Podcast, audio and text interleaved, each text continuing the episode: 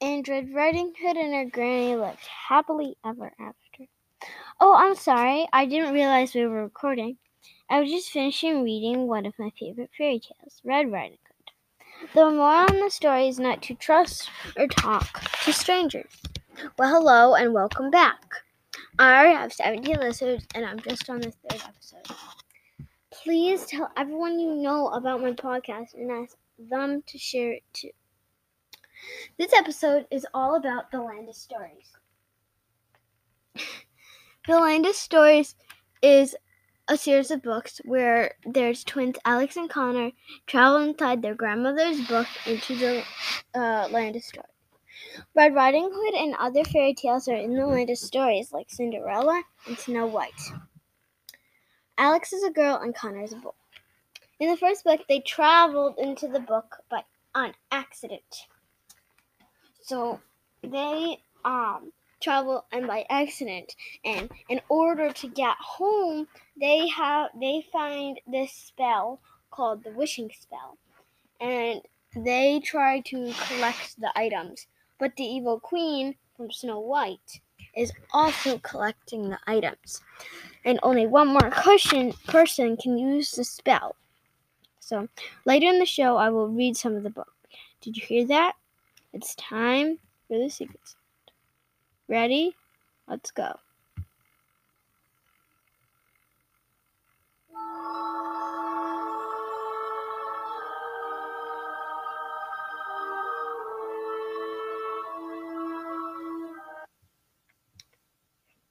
What do you think that was? Any guesses? Well, let's hear it one last time.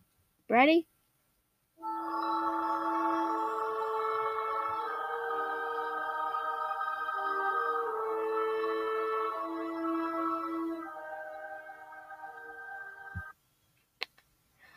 Okay. That was a clip from the audiobook. The Land of Stories are read by the Land of Stories audiobooks are actually read by the author. So those were the first voices uh characters spoke. Well, they didn't really speak. It's just that's what the author imagined in his head, so that's what the characters actually sound like. And also why the voices are really good. The author used to be an actor. So they're uh, so they sound really good too. You can also e-read to them. E-reading is where you listen to the audiobook, but you also follow along in the actual book. A lot of people in my family do e-reading. It's really cool. Also, as always, I'm going to read a bit of the book. So I have here actually a the um I have the whole series. That's why I chose to do this because I have the whole series. I've read all of them. I love these books. They're really good. I also um am going to read a couple pages of The Land of Stories, Book One, The Wishing Spell, it's called. So there's a map with so in the Red Riding Hood Kingdom, Red Riding Hood rules. Uh, the Northern Kingdom is where Snow White rules. Uh, the Sleeping Kingdom is where Aurora is. The Charming Kingdom is Cinderella. Fairy Kingdom is well the Fairy Kingdom, and the Corner Kingdom is Rapunzel. Um, there's also the Dark Forest, the Troll Goblet Town uh, territory, and then the Elf Empire. But yeah. here it is: The Land of Stories, The Wishing Spell by Chris Colfer. Chapter 1 Once Upon a Time. Once upon a time, Miss Peters said to her sixth grade class, those are the most magical worlds our, our world has ever known and the gateway into the greatest stories ever told. They're immediate calling to anyone who hears them, calling into a world where everyone is welcome and anything can happen. Mice can become men, Maids we can, can become princesses, and they can be, teach valuable lessons in the process. Alex Bailey sat straight up in her seat. She usually enjoyed her teacher's lessons, but this was something especially close to her heart. Fairy tales are much more than silly bedtime stories. The teacher continued. The solution to almost every problem imaginable can be found in the outcome of fairy tale. Fairy tales are life lessons disguised with colorful characters and situations. The Boy Who Cried Wolf teaches us the value of good reputation and the power of honesty. Cinderella shows us the rewards of having a good heart. The Ugly Duckling teaches us the meaning of inner beauty.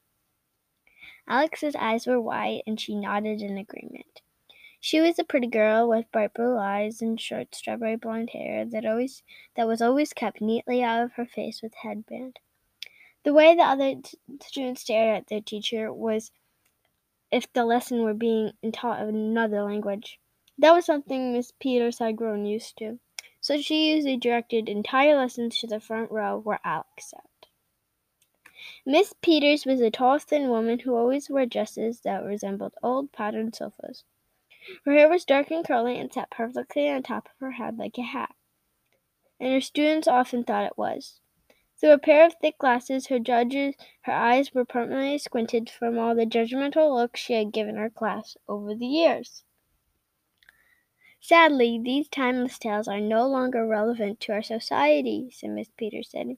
We had traded their brilliant teachings for small-minded entertainment like television and video games. Parents that obnoxious cartoons and violent movies influence their children.